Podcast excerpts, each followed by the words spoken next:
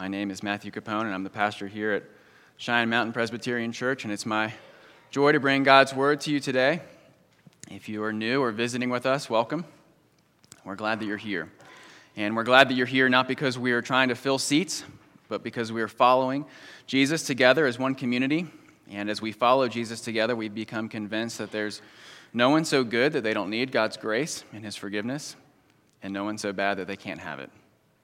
Which is why we come back week after week to look at God's Word together, because we believe that God, in His Word, has something to say to everyone. If you've been with us, you know we're in the book of 1 Peter, and the book of 1 Peter is a letter. It's a letter written by a man named Peter, and he writes it to Christians who are living in modern day Turkey in the first century. And these Christians are, are struggling, and so Peter writes to them because they're feeling out of place in the world because they're Christians. And they're also facing opposition from the world because they're Christians. And Peter writes to instruct them and to encourage them. He's encouraging them that Jesus is worth it. Jesus is worth loving for and he's worth living for. He's worth dying for and he's worth suffering for. He also writes them to instruct them that they would know how they should live as Christians in the world and how they should respond when living as a Christian leads to opposition and suffering. Now, we've been solely, completely in the encouragement section. We've now finished chapter 1, verses 1 through 12, which is all about Peter letting these people know how much God loves them and what He's done for them.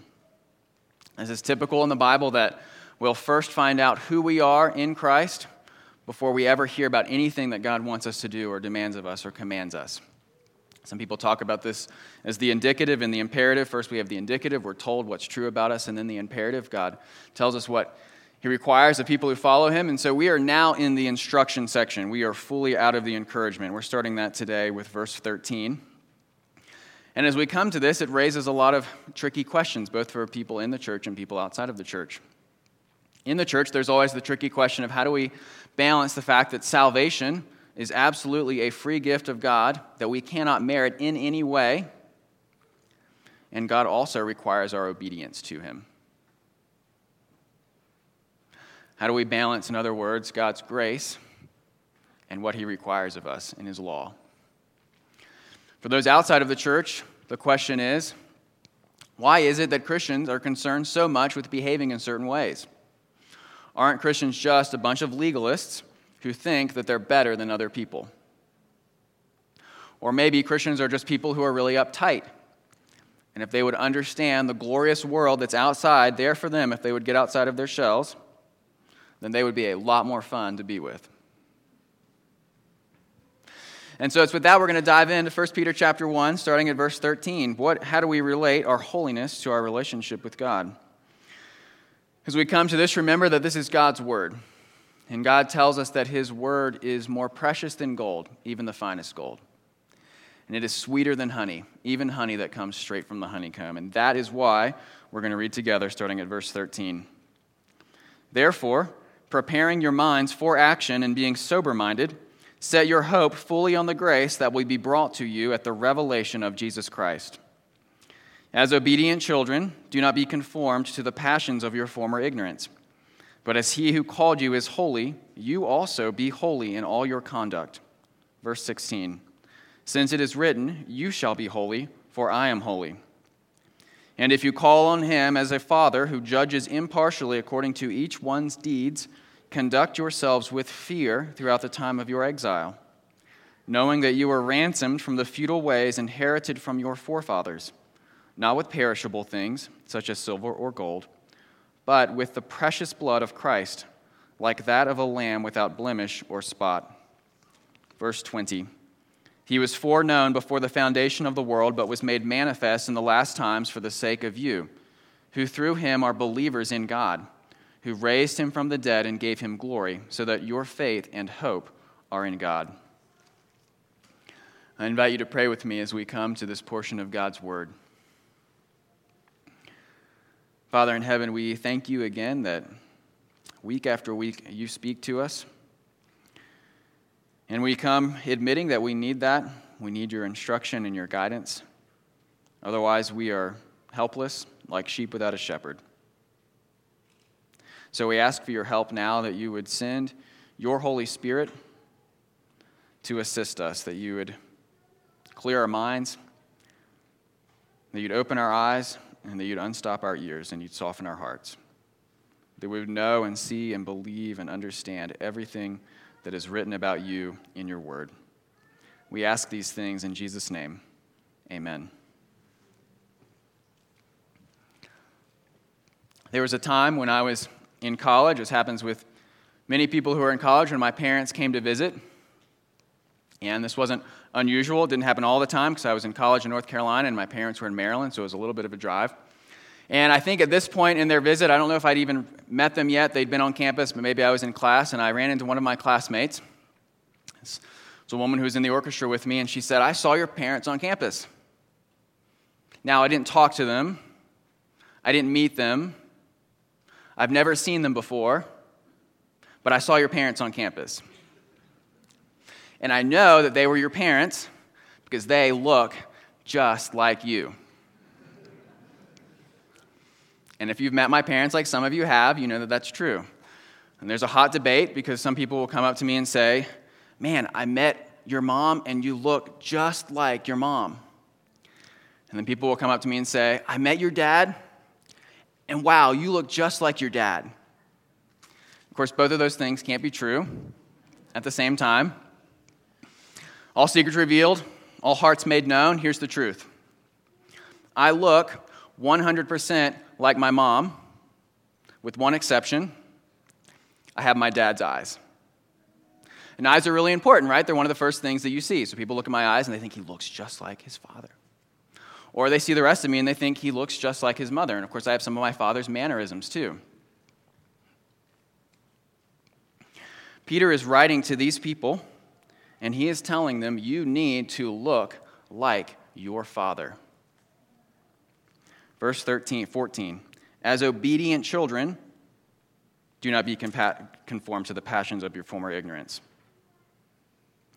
But as he who called you is holy, you also be holy in all your conduct. Verse 16, since it is written, You shall be holy, for I am holy, and if you call on him as Father. In other words, if what we've talked about in the encouragement part of 1 Peter is true, if God is our Father, if He's coming back for us, if He has an inheritance that He's prepared for us, and if He's chosen us and we belong to Him, then we should also look like Him.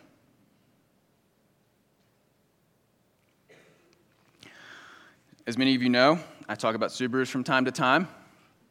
I drive a Subaru, and if you were to ask me why I drive a Subaru, there's many reasons that I could give you. They're safe, they have all wheel drive. There was that one time that my Subaru was totaled, but I walked out without a scratch. Um, there are good cars in Colorado, everyone drives them here. And those would all be good reasons. Those are not why I drive a Subaru.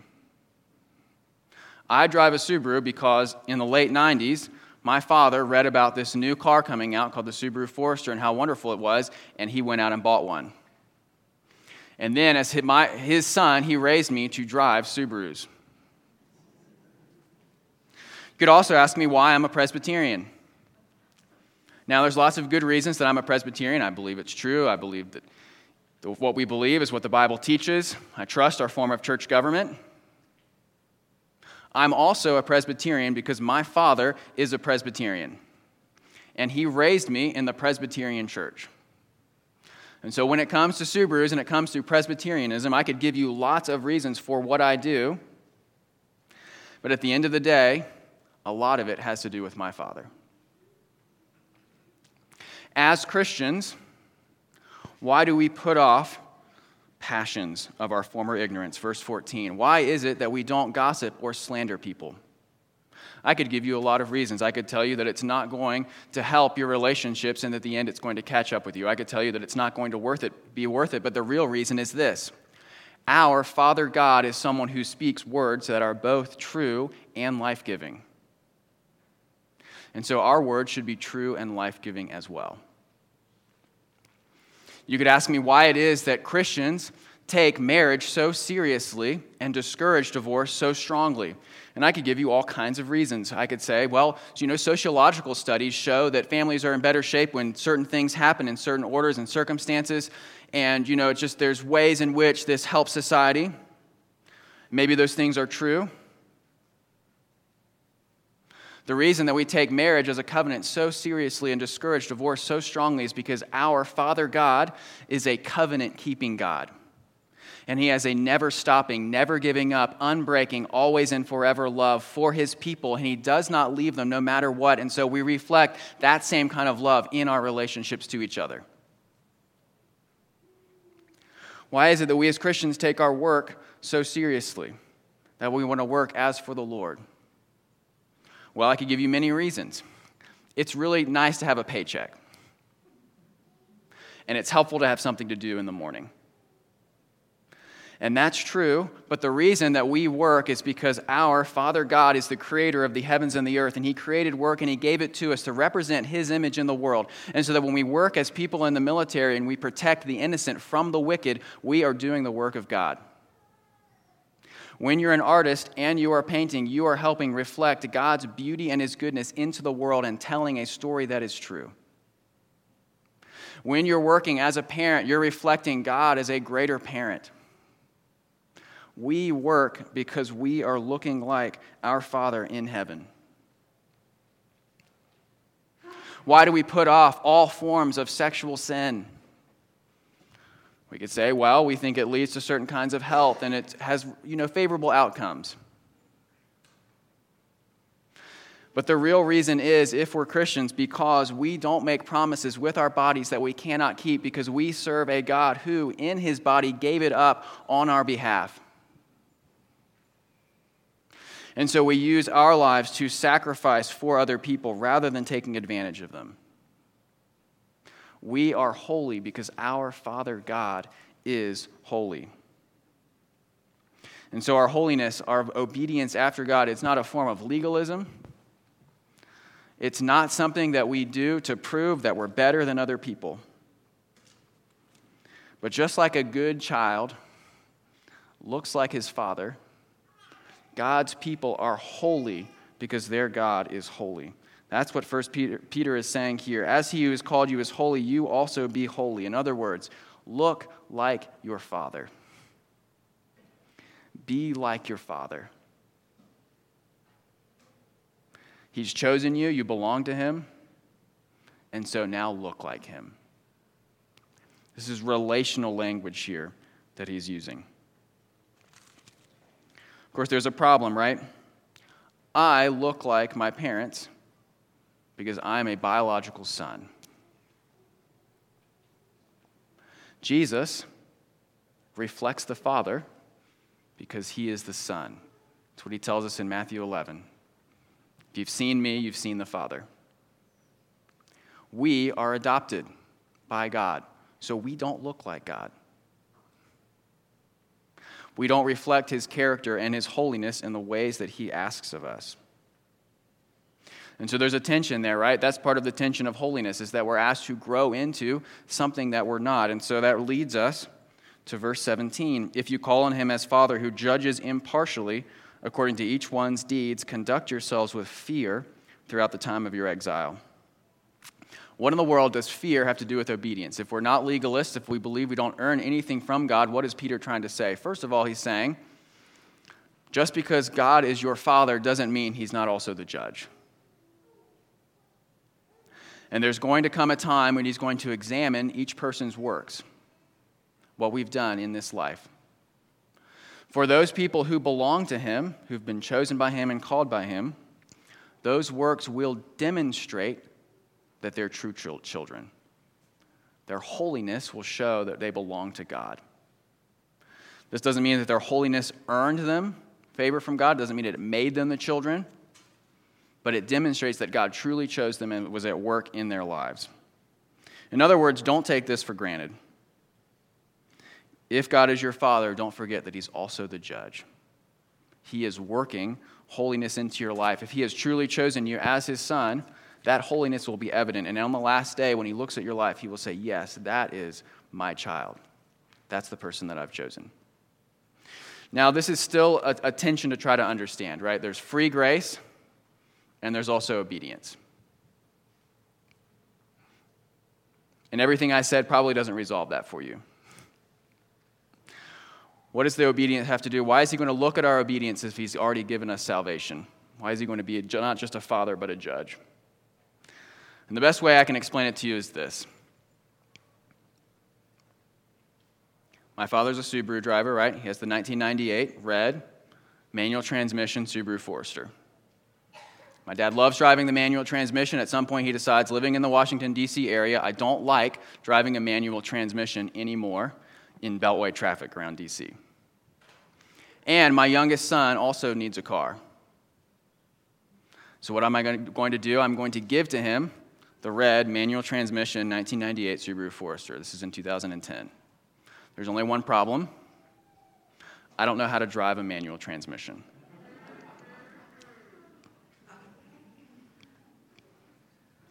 Try to defend millennials as much as I can. Got to call a spade a spade. So, what do I do? I have to go out with my father to learn how to drive the manual transmission. We go out to the library parking lot. I've already learned how to drive once. It's time to learn how to drive twice and it's not easy, right? If you've learned. Now, there are some people, they learn to drive a manual because they say, well, I showed up at the car dealership and I bought the manual and I knew I had to get it home. I know people like that. I'm not one of them. I had to learn to drive it, right? It was frustrating. There was many failures. There were many times when I stalled out the car and it was scary. It's not a good feeling to have to stall out and have a car shaking on you, right? But how else am I going to receive the manual transmission Forester.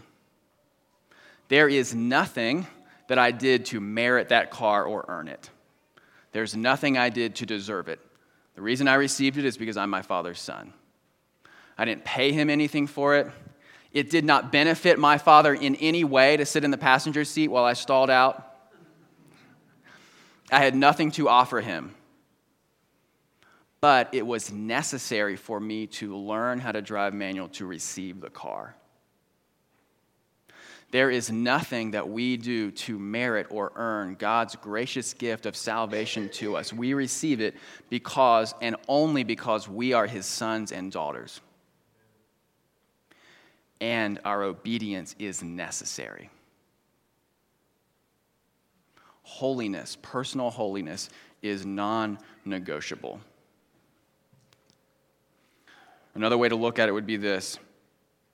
Him, father, the, call on him as Father who judges impartially to each one's deeds. Conduct yourselves with fear throughout the time of your exile.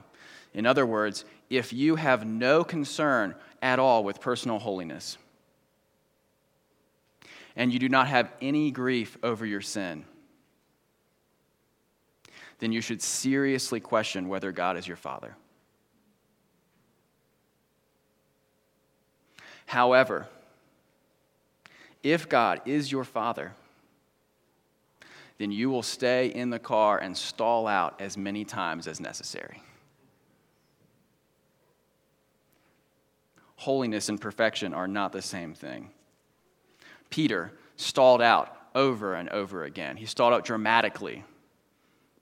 Peter rolled backwards multiple yards at stoplights. And Peter never left the car. And I wasn't alone in that car trying to figure it out by myself, right? I was in the driver's seat. Who was in the passenger seat? My father, who was there with his presence and his instruction. If we're pursuing holiness, if we are being holy as God is holy, we have him with us and beside us, giving us his presence and his instruction. Holiness is not perfection, but those who are Christians will stay in the car. Now, this was 2010. Fast forward to 2013. I'm a proficient manual transmission driver at this point. Thank you very much. I'd gotten through my evangelism phase. You know, some of you are familiar with this. There's car evangelism where you put someone in your passenger seat, and it becomes very clear after driving with you for some time that their odds of meeting the Lord are very high. so they need to make a decision. It's urgent. I'd gotten beyond that phase. And I knew how to drive, and I was teaching at that point at a school, and my students knew that I could drive a manual transmission. And there was one student whose father, not making this up, was going to give her for her 16th birthday a 2013 Chevy Camaro. Kids don't get any ideas. There's only one problem. She, as any self respecting muscle car driver, wanted to make sure she was driving a manual. She didn't know how. So she asked me to teach her. So now the roles are reversed. I said, Yes, you can learn. You can stall out on my 1998 Forester, which is just handles exactly like a 2013 Camaro. You can take, you can take part, in part, what will one day be yours in full. So we went out to a church parking lot, the church where I went. And she stalled out. And she stalled out again. And I still remember sitting there in the passenger seat. And so scared from stalling out, she started shaking. So we sat there for a little bit. She was physically shaking all over. And I waited with her and I said, Well, you ready to try again? And she tried again and she tried again, and finally we made it all the way around the parking lot. Later, I, about a year later, I asked her to show me how far she'd progressed. And she took me out in the, uh, in the Camaro, and I thought, we're going to go out, we're going to safely exit the parking lot, and then we're going to go into the highway she's going to show me on the highway, just, you know, smooth shifting. We never got to the highway. She starts like whipping around curves in this parking lot, turfing on grass. I'm in total shock. Okay, beside the point. Point is this how did she get beyond the shaking? Would have been easy for her to ask me to drive her back. Her father had not bought the Camaro at that point because she could have said, Dad, what I really want is the automatic transmission. And yet, after failing out multiple times, she kept working. Why did she keep pushing for it? The reason that she kept destroying the transmission on my Forester was because, verse 13, she had prepared her mind for action. And being sober minded, she had set her hope fully on the 2013 Chevy Camaro that would be brought to her at the revelation of her 16th birthday. It was her hope in what was to come that kept her pursuing what she wanted. And even when it was hard, she did not give up. She wasn't perfect, but she stayed in the car. And she stayed in the car because her hope was greater than what she had to lose. Her hope was greater than her fear. Brothers and sisters, we pursue holiness, stalling out over and over again because our hope is greater than our fear. We prepare our minds for action and, being sober minded, set our hope fully not on a 2013 Camaro, but something much greater the grace that would be brought to us at the revelation of Jesus Christ. There's two commands in this passage one is to be holy, and the other is to have hope. How do we remain steadfast in becoming holy? It's because we have hope. And it's not something easy, even more than that 15, 16 year old, even more difficult than learning to drive a manual transmission, is as obedient children not being conformed to the passions of our former ignorance. Verse 14. Holiness is not easy. But God has given us a hope that is large enough to motivate us and empower us. And as our Heavenly Father, He is with us with His presence and His instruction. Like Peter, we will fail over and over again. Like Peter, we remain with Jesus in the car. And like Peter, if we remain with him, we will grow in grace and holiness. We will not look the same 10 years from now that we look today. Peter gives us a hope, a hope sandwich here. Verse 13 set your hope fully on the grace that will be brought to you. And then verse 18 knowing that you were ransomed from the futile ways inherited from your forefathers, not with perishable things such as silver or gold but with the precious blood of Christ, like that of a lamb without blemish or spot. There's nothing that we've done to earn our place as God's children. There's nothing that I did to deserve the Subaru Forester. There's nothing that this daughter did to deserve the 2013 Camaro. It was bought by their fathers. How much more precious is the blood of Jesus Christ?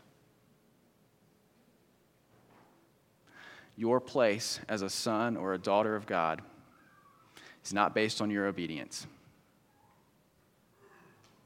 It's not based on anything you have done or anything you will do. It's based on one thing, and that's Jesus' blood. And it's the blood that he spilled when he died on the cross for us and our sins, ransoming us. This word here means to buy us out of slavery, buying us out of the slavery to sin by his blood.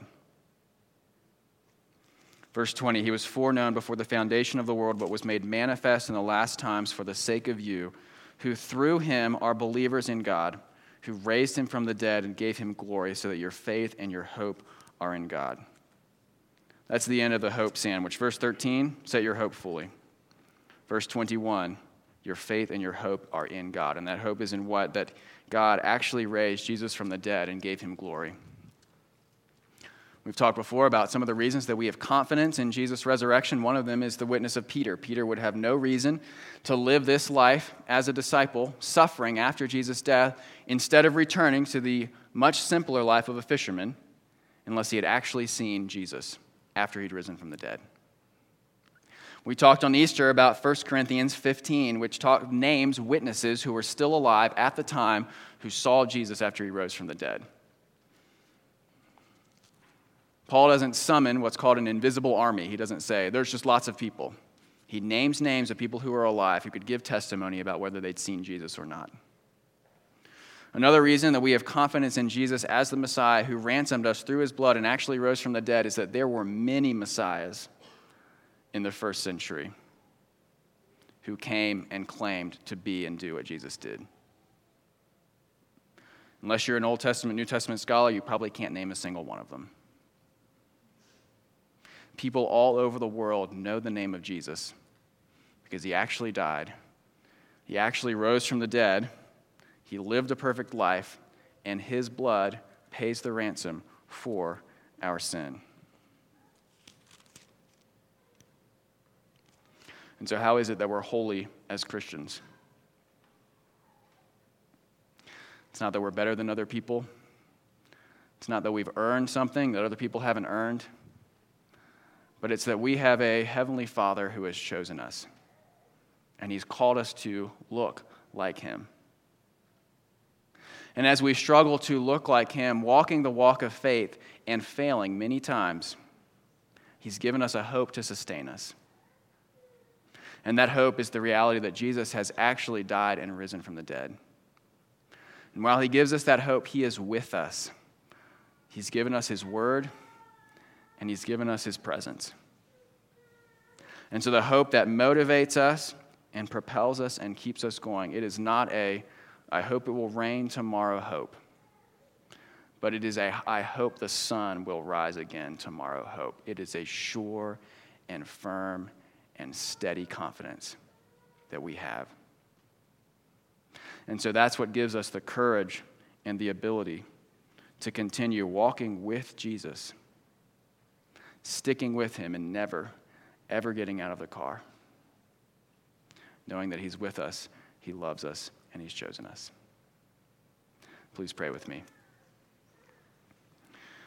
Dear Father in heaven, we thank you that we belong to you. And we also confess that following after you is challenging and difficult.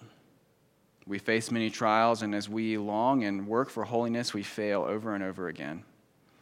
We ask that you would remind us of your grace and you'd remind us of the blessing that comes from staying with you, and that you'd give us everything we need to make it through in this life, following after you and growing in your grace. We ask these things not because we have earned them or deserved them or merited them in any way. And we don't ask them because we think that our obedience helps us when it comes to our standing before you. But we ask them because Jesus was obedient on our behalf and ransomed us from the slavery of sin. And so we ask it in his name. Amen.